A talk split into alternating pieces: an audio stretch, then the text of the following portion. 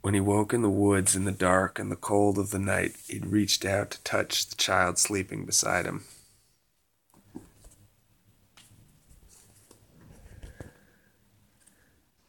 I want to read that again. When he woke in the woods in the dark and the cold of the night, he'd reached out to touch the child sleeping beside him. First line of this week's book Cormac McCarthy. Fucking doozy. The Road by Cormac McCarthy. First time I'd read it, uh, fucking awesomely awesome. He's such a heavy hitter, this guy. I've read a bunch of his others actually, mainly westerns, I guess. Um, uh, but I feel like this is probably his most well known. And uh, yeah, just plowed through it. It's there's no chapters. All one continuous piece of writing, only broken. Well, it's broken into different paragraphs. There's like two line breaks between sections, and there's like sometimes two or three sections on a page. Sometimes they go on for two or three pages. And it just made it this kind of plodding, fucking grueling, fucking on the road, walking down the fucking journey of these father and son through the brutal, grimmest landscape I've ever come across. It's like post apocalyptic. You're led to believe it's man induced apocalypse, man made. Um, though it's hard not to see it as like, oh, this is what crazy ass climate change would also look like. And it's this, yeah, father and son just like walking, heading west. No hope of like finding, it's not like we're going to this city because we know people are there. It's like we're going because we can't stay where we are and we just hope we, we just got to hope we find something. So it's this brutal, brutal, like constantly fighting with the urge to just give up and cap themselves. like they've got a gun with one or two, I think it's one bullet or two. No, I think it's one. And it's just like always there, always sort of, should I do it now or tomorrow? And it's, uh, yeah, ruthless. And his writing is ruthless. It's, he uses,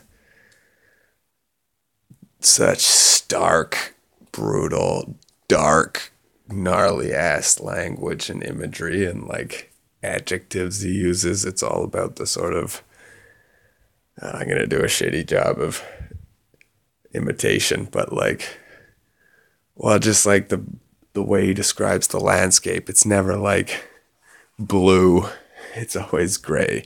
It's never sunny. It's always like storm or no like just clouds down to the horizon or snow or fucking sleet or thunder and lightning or fucking brutal weather. And it's, I don't know, you almost see the whole book in black and white because of it. Um, and he does an amazing, amazing job at creating images in your head. Like the, the movie I watched in my head of this book is, and all of his books. It's like he's using the words as a paintbrush and colors to kind of.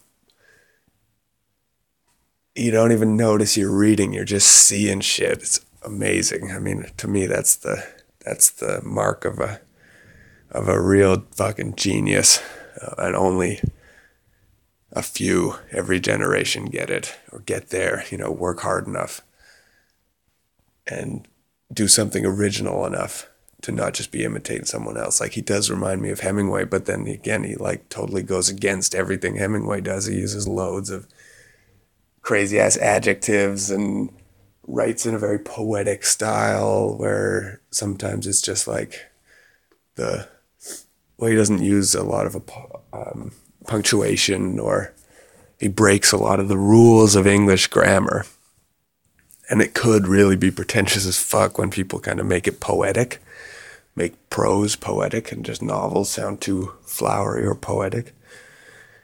But he just nails it, and it's like, yeah, you don't even notice you're reading this shit.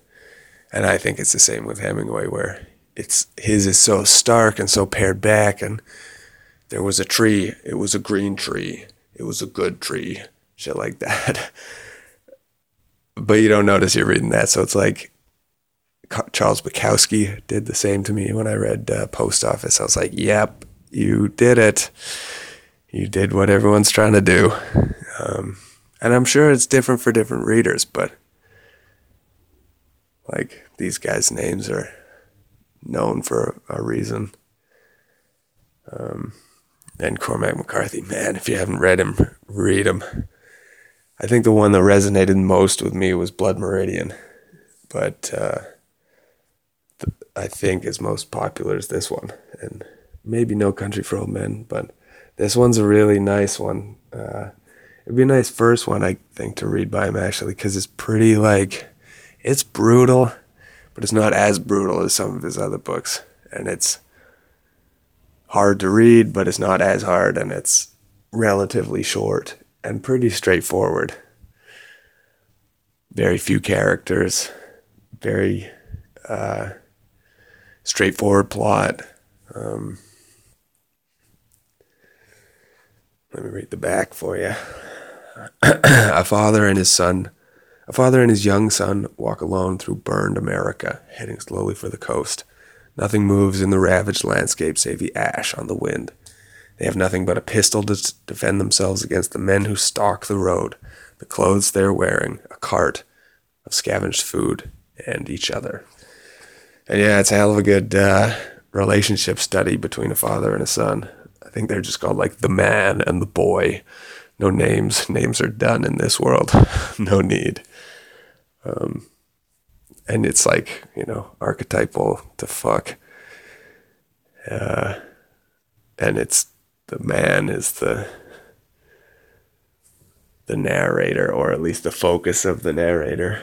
Um, and you get some flashbacks to the previous family uh, relationships, and it is a really uh, human story, and amongst the inhuman descriptions of the landscape and the plot and the other people and what they have to do and what they see and brutal ass shit worlds that Cormac McCarthy has created.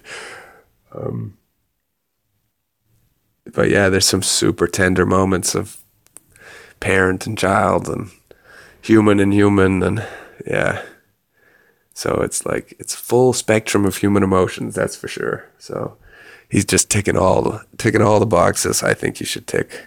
Um, and yeah, it's weird. It seems like it could have been written like a hundred years ago or three hundred years ago, or but I think it's like 2006 or some shit. It's crazy. Yeah, 2006.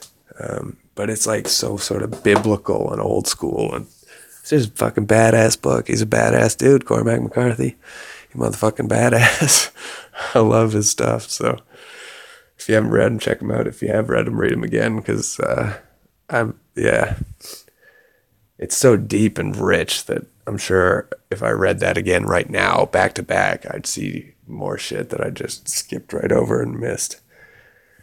Because he kind of lulls you. Like there's a lot of words I don't know when I read him, and he kind of lulls you into this sort of. Uh, well, he's so in control, and he's just like, right, you're coming with me, and I'm not gonna slow down if you're not so comfortable, but uh, like you trust him because he's so skillful um, and sure of himself and yeah it's awesome. So the road by cormac mccarthy. Get yourself a copy. It's dope um, probably going to be a little while here before I finish anything else, but uh, I got a couple good ones on the go right now. What am I reading? Uh, I got. Well, there's this beast of a one that I've been working on for oh, it must be over a year now. It's probably going to take me another few months to finish.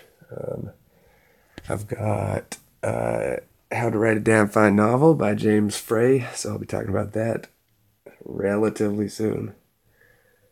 And uh, the body keeps the score. but that's a big one, and I'm it's uh,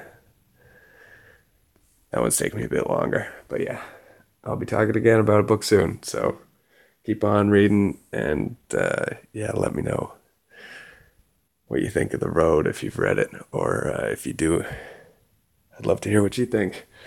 Cool, nice one. I'll take it easy. Bye.